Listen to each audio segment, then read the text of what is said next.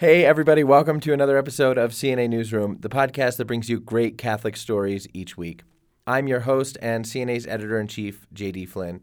And if you've been listening to us for a while, you know that we have been spending this Lent talking about things you might have given up for Lent alcohol and chocolate. Well, this week we're talking about something maybe you didn't give up, but maybe you should have. We're talking about gossip. First, we'll bring you moral theologian Father Tom Petri to talk about why we gossip and why we shouldn't. Then, a Catholic psychologist will talk about what motivates us to gossip and how we can break the habit of spreading rumors. After that, our producer Kate Veik will tell you the story of a time when gossip had a fatal consequence. Before we get to that, a confession. I I liked Gossip Girl, the CW teen drama that aired from 2007 to 2012. Maybe you did too, or probably you've never heard of it. But yeah, as an adult in his late 20s when it aired, I was not Gossip Girl's target audience, but I liked it anyway. I didn't watch every episode. I'm sure there are a lot of things about it that are absolutely terrible, but I kind of liked Gossip Girl. So there's something for you to gossip about. You're welcome. We'll be right back. Stay with us. You've reached the CNA Newsroom. CNA Newsroom. CNA Newsroom. CNA Newsroom. Welcome to CNA Newsroom. Father Tom Petri is Vice President and Academic Dean at the Pontifical Faculty of the Immaculate Conception at the Dominican House of Studies in Washington, D.C. He spoke with us about what St. Thomas Aquinas had to say about gossip. Here's Father Petri. Of course, as a Dominican, I always go back to St. Thomas Aquinas on these things and see what he says. And he he speaks about um, gossip, what he calls backbiting. And the church really follows his lead on this that backbiting or gossip is a form of murder, really. It's a form of theft, of assassinating a person's good name. Gossip can be a mortal sin, St. Thomas says, because it's very grave matter to intend to harm uh, a person's reputation.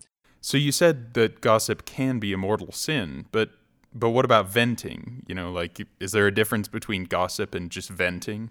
Now there is a sort of place for venting as long as it's not ill-intentioned. I mean there can, there needs to be a place where among friends we can say very honestly, you know, I'm having a very hard time with this person or I'm uh, this person I find very difficult to work with, whatever it is. But you see, that's very different than sort of getting your friend and you know together over drinks or whatever it is and and saying don't you think so and so should really do this or really is just a horrible person or did you hear what they did or what what they're doing?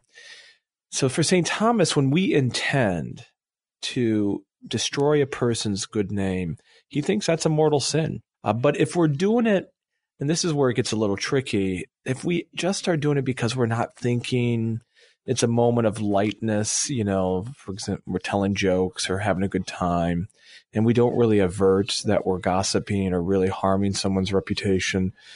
And he even says there may be reasons why you need to speak very negatively about a person behind their back or not with them not present that might in fact destroy uh, their good name. Maybe it's because uh, the person is is objectively bad or harmful or doing some evil thing in, in a situation.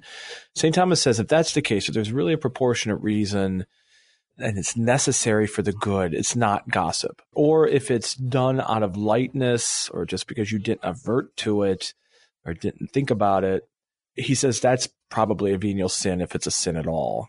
So those are the lines, I think, for St. Thomas. Father, do you have any sort of guidelines for anyone who's maybe worried about moments of gossip that they've had?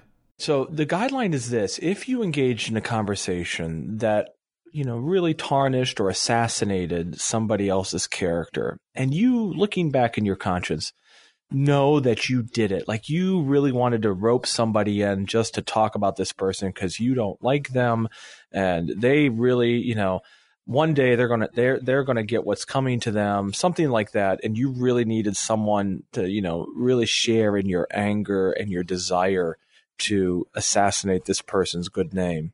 Uh, that that's grave. I mean, that's grave. And now, you know, if you did that freely, really knowing that you were doing it, you should probably go to confession for that. Yeah. What would you say to people who find themselves in a conversation that has become gossip or is kind of evolving into gossip? Aquinas would say that you're obligated to resist gossip. You're obligated to correct it. You're obligated to find a way, and sometimes it needs to be a smooth way to change the conversation or to say, you know, that's gossip. I don't want to be part of it, especially, you know, especially if someone's character is really being assassinated.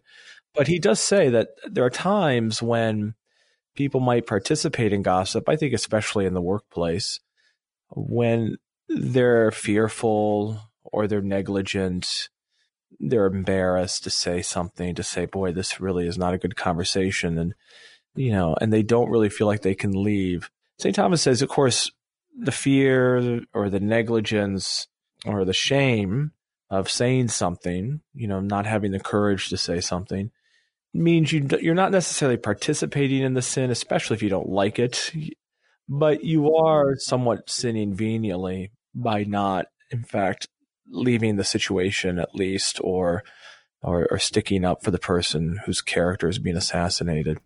Are there any other important distinctions that we should know about gossip? one important distinction I think it's worth mentioning is that is the content of the gossip, whether it's truthful or a lie.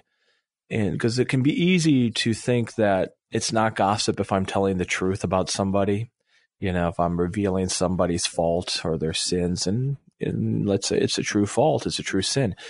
But even that is still gossip. In fact, the distinction church teaching makes on this is the distinction between calumny and detraction Calumny is when you are using gossip to destroy a person's reputation by speaking lies about them.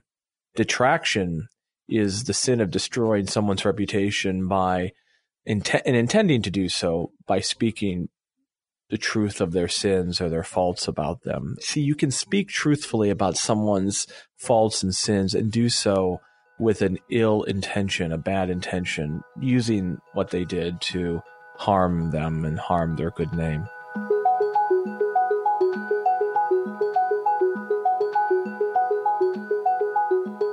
Dr. Ken Buckle is a psychologist and the founder of a Catholic nonprofit clinic, Gratia Plena, in Houston.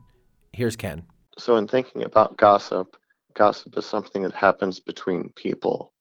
And I think it's um, our, our desire to communicate and interact with people, to be connected with them, is just a, a natural aspect of our being created by our God who is social and relational, our God who wants to connect and interact with us as well. And uh, people may have different definitions of gossip. If you talked with them and interviewed them and asked them, uh, it'd be interesting to actually see what people consider to be gossip and what's not. So there's there's one aspect of this that has to do with a lack of awareness maybe about what gossip is and why it may not be good and and then the other the other aspect of not you know being aware of gossip some of us are not all that aware of ourself so we don't we don't have self-awareness we don't have self very good self-monitoring. Do you think that that plays a role in why we almost turn outward and you know, find it easier to almost point fingers at other people for their their faults and their their shortcomings that though those faults may be true and they may be real, we are talking about them in a way that is destructive, you know, through gossip. Do you think that that kind of plays a role in why gossip is something that is so prevalent in society? That can be one part of it. It's it's like a defense mechanism. If I'm focusing on somebody else and worried about what they're doing, and talking about them. I'm not focused on myself. The focus is off of me. And so it becomes like a defense mechanism uh, to enter into gossip. Are there any other motivations for why why we would gossip? There can be jealousy or envy. Gossip could be reflective of an underlying anger or resentment toward a person's. It could also stem from a feeling of insecurity in myself I think also gossip has the potential to be contagious, you know. So we get in with a circle of people that like to do that, or you know, it spreads like a virus. You know, one person starts doing it, and the next person joins in, uh, and, and, none of them realize what they're really doing, and, and maybe even are kind of sanctioning it or encouraging each other to do that, which is really a problem. For our listeners, any listeners out there who, you know, potentially are listening to this and realizing, hey, maybe I do kind of have an issue with gossip. Maybe I do fall into this pretty often. Um, what advice would you have for them? I think we always start with the idea that uh, each person is important, each person is valuable. Every person has human dignity that needs to be respected and honored and cherished. And and if we have that opinion of each person, regardless of whether we like them or dislike them, what they're doing or their personalities, uh, then we begin to treat them in a special, del- delicate manner. And and we need to do that with each other. We need to go through life uh, treating our relationships, every relationship, as something important and, and special. Okay, well those are those are all the questions that I have for you. Is there anything else about gossip that I didn't ask you about that you think is important for me to know? You know, I think good people can gossip accidentally. They may not realize. I mean, people that go to church with us, people that are doing good things in the community, it just could be a bad habit. It could be something that they're not aware of. And um, we can challenge and encourage each other. You know, so if I'm gossiping with some of my buddies, if we have a good relationship and they care about me, they might say, "Hey, Ken, let's not talk about uh, Sam that way," and uh, that helps me to look at myself, examine myself, correct myself, and then I might be able to make a change. And if if I'm hanging around people that have that same spirit of of not wanting to tear people down, of trying to build people up and to treat people with respect, then maybe I will begin to change that behavior.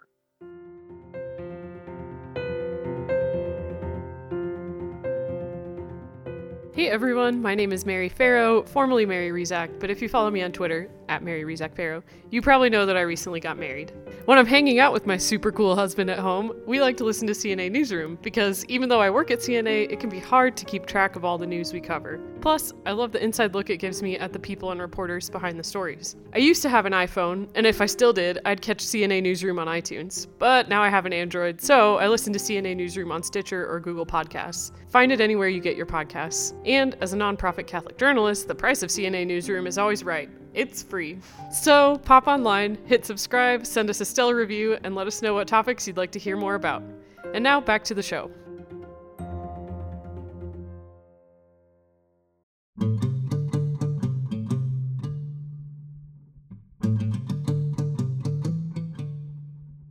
For our final segment, we're going to share a story with you that is a particularly challenging story to share because there just aren't many details. And here's why. The story is about a poor Irish woman in the mid 17th century. A woman there is very little record of, because why keep track of the life of a poor woman in Ireland? But though this story is challenging to tell, it still ought to be told because the woman was Catholic, and somehow, some way, she was the last person to be hanged for witchcraft in Boston. This is the story of Anne Goody Glover. Anne Glover's story was just fascinating to me from the outset. This is Jessica Traynor. She's the Deputy Museum Director at EPIC, the Irish Emigration Museum in Dublin. Her initial history is quite shrouded in mystery because she left Ireland at a time of huge upheaval. She's talking about Oliver Cromwell's invasion of Ireland in 1649. About a quarter of the population becomes displaced or, or dies or emigrates at this time because we have Cromwell's army, the new model army, sweeping across the country. Um, and obviously, their religious background is Protestant, so they want to give favourable terms to any Protestant landowners, any Protestant citizens. But the, the, the Catholic Irish are very very dispossessed at this point. Cromwell's army pushed Irish Catholics to the west of the country, giving much of their better land in the south, east, and north to Protestant settlers. But for those who were both Catholic and poor, people like Anne Glover, Cromwell's invasion meant being shipped off to the West Indies to work as indentured servants on England's new sugar plantations. Anne, her husband, and her daughter were shipped to the island of Barbados. Anne's life in Barbados is still largely a mystery, though we do know that her husband died on the plantation. and it's believed that he was killed for refusing to renounce his Catholic faith. We also know that around 1680, Anne and her daughter moved to Boston. Then, once she gets to Boston, her, her life story becomes a little bit clearer. Anne picked up work as a housekeeper and a nanny for a local family. As she settled into her new job and a new city, Anne got the nickname Goody. This was a much more settled life for her. Obviously, you know, if you think about it, she was uh, an asylum seeker, a refugee almost, in the sense that, you know, we would think of it today, in that she was cleared out of her country by an invading force, sent to work, uh, you know, in this indentured labour situation where the conditions were really harsh for seven years or so, and then came to Boston. So we've got to think of this as a really fresh start for her. We should also consider what life was like in Massachusetts at the time. Anne would have been surrounded by Puritans from England. Catholicism was illegal. There was actually a ban on Catholic priests under penalty of death. And here was Anne, who was Irish, Catholic, and who spoke very little English. Life in these new colonies, in the Massachusetts colony as it was at the time, was difficult. There were a lot of different cultures jostling together. And again, the fact that Anne would have spoken only Irish, a little bit of broken English, and even her prayers she mostly knew in Latin. And um, all of these things could have led to a sense of suspicion. One day, the family Anne worked for in Boston accused her of stealing laundry. An argument likely ensued, though again, we don't know the details. And then the children of that family began to act strangely. Here's Jessica again reading a description of the children's behavior from that time. They would bark at one another like dogs and again purr like so many cats. They would sometimes complain that they were in a red hot oven, sweating and panting. They would fly like geese and be carried with an incredible swiftness through the air, leaving just their toes now and then upon the ground. Anne also drew suspicion for a collection of small dolls she kept in her room, dolls that she later admitted to praying with. Anne's accusers thought the dolls could have been voodoo dolls, but Jessica said they were likely an extension of Anne's Catholic faith you know, we have to think of the Catholicism of the time as completely different to the Catholicism that we would know now, you know, um, and, and especially uh, among uneducated people in rural communities. There is a huge kind of um, there was a huge devotion to various saints, especially saints that had kind of local connections or were said to have visited a holy well in Ireland. And, and these little uh, poppets that Anne Goody was found to have were probably very crude representations of the saints. And remember Anne's husband who died back in Barbados?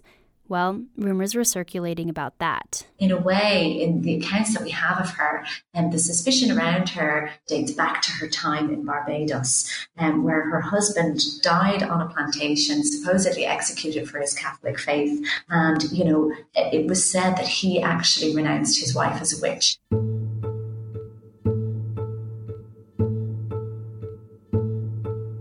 And we've no idea whether that story was something that came about afterwards in the way that, you know, you can imagine people sitting around gossiping and have you heard that Anne Glover is a witch? Oh, yes, I heard that, you know, her husband renounced her when they were overseas in Barbados. You know, this could have been something that was added on to the story later. We won't know. We'll never know because the written records are so uh, scarce. But it's just fascinating again to think how these gossip and these stories can kind of spiral out of control in this way. These rumors against Anne could have also picked up particular speed because they were so contrary to the Puritan values of Anne's neighbors. Much of it was kind of contrary to their their beliefs. This is Father Robert O'Grady. He works at the Archdiocese of Boston's newspaper, The Pilot. For instance, the, the, the dolls you mentioned, those were, for those people, idols the Puritans, dolls were idols. And if you if you ever come to New England, all you have to do is go to a congregational church and you'll see exactly what the issue was because they were just plain white churches. There was no decoration, there was no color, there was no stained glass window or anything. So anything that smacked of what they called papalism or Romanism was to them to be rejected basically out of hand. Allegations against Anne eventually reached the ears of a Puritan minister by the name of Cotton Mather. Cotton was young, He was full of ambition. His father, Increase, was an influential Puritan minister and president of Harvard at the time. Cotton was also very interested in notions of witchcraft. And Cotton kind of had a, a little bit of a, a point to prove, and he, he, had a name to make for himself. So he became very interested in this um, in this situation with Anne Glover and interviewed her a number of times and said some really interesting things about her that I think show up the kind of prejudices behind uh, his ideas of what was going on. Cotton described Anne Glover as a scandalous Irish woman, very poor, a Roman Catholic, obstinate in idolatry.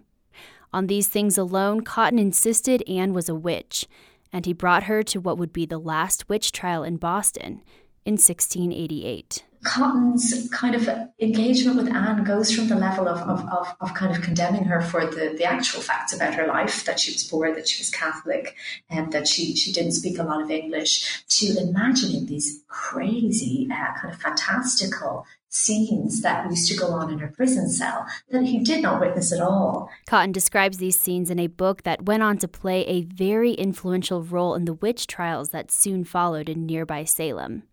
Of Anne, he writes, She used to be at meetings, which her prince and four more were present at.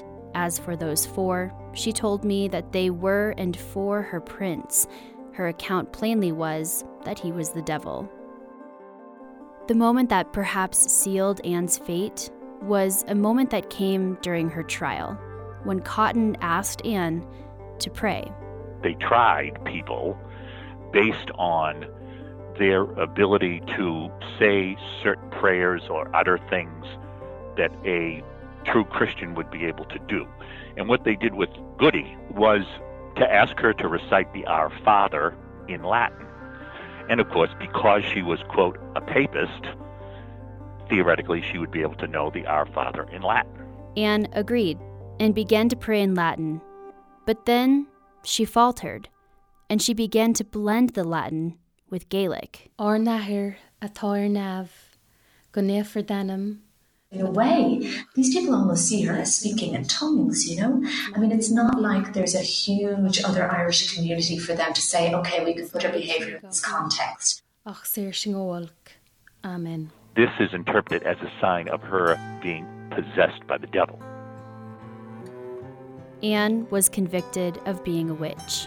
She hung on Boston Common on November 16, 1688, the last person to be hanged for witchcraft in Boston.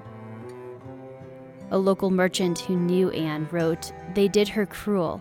The proof against her was wholly deficient. The jury brought her guilty. She was hung. She died a Catholic. Words have so much power. Um, and it's so easy to forget that words have the power to, you know, to move, to create joy, but also to condemn. And in a situation where you have somebody who's very convincing, spinning an intriguing tale, unless you have the articulacy and the education and the emotional intelligence to try and better that story in some way or defend yourself, then you're really done for. And, and I think Anne Glover is a case where that uh, potential for words to really harm is taken to its really fatal conclusion. In some ways, it's even worse than gossip taking hold and, and lasting. It seems to me that it's being able to take um, something and twist it and create what we would say today a mob mentality. And remember, it wasn't just her, there were others both in Boston and then up in Salem that were the same, and some of them were their own people, their own Puritans, who were, quote, public sinners. Today, Boston's Cathedral of the Holy Cross sits upon the spot where Anne Glover was hanged so many years ago. The city of Boston also observes Goody Glover Day every year on November 16th. For CNA Newsroom, I'm Kate Veik.